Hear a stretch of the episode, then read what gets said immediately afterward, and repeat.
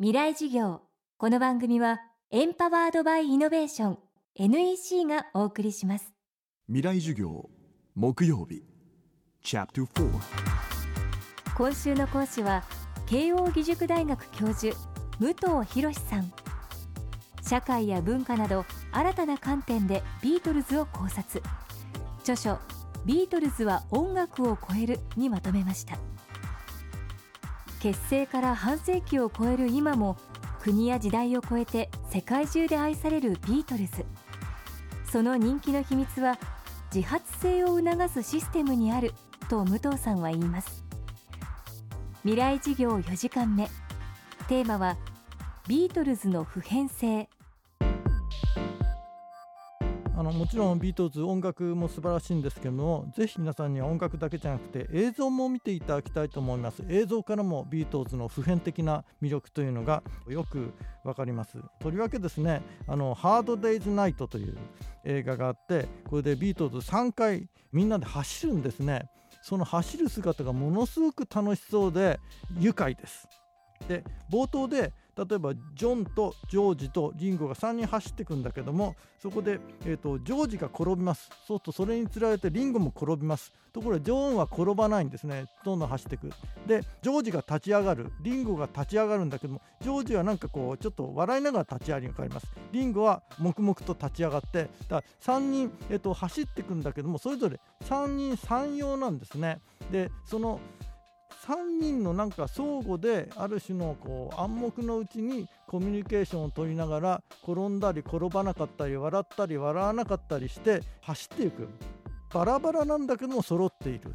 それぞれ個性あるいは自発性が発揮されながらでもなんかチームワークが取れていて相互のコミュニケーションが取れていて前に進んでいく。これがやはりビートルズの魅力なんじゃないかと思います。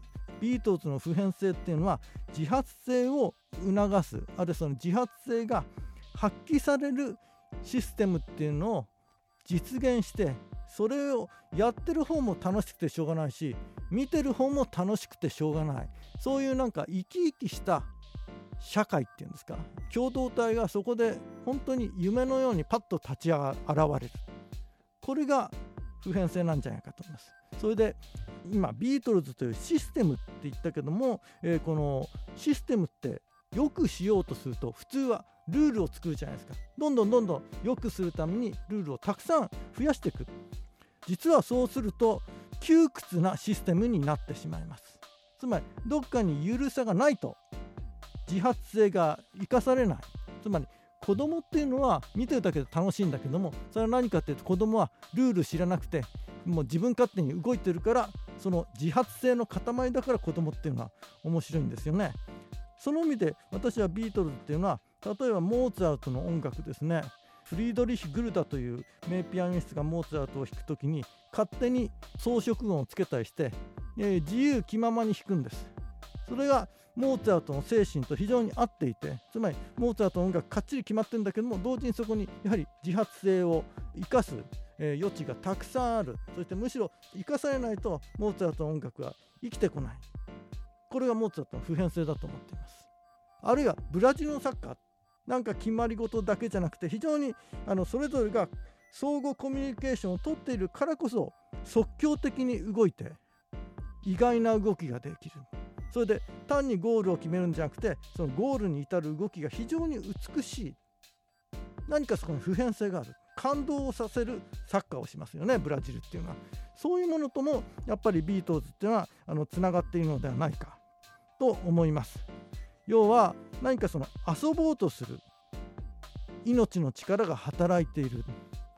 それを我々はビートルズを見ると目の当たりにして非常に感動する。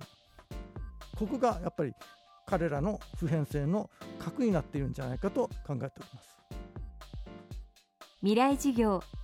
今週は慶應義塾大学教授武藤博さんの授業をお届けしました。武藤さんの著書ビートルズは音楽を超えるは平凡写真書から発売中です。もしもし。はーい。一本の糸でつながる糸電話。覚えていますか？今世界の情報をつなぐ糸は光海底ケーブル。NEC は地球5周分20万キロの実績で世界とあなたをつないでいます。NEC 未来事業。この番組はエンパワードバイイノベーション。NEC がお送りしました。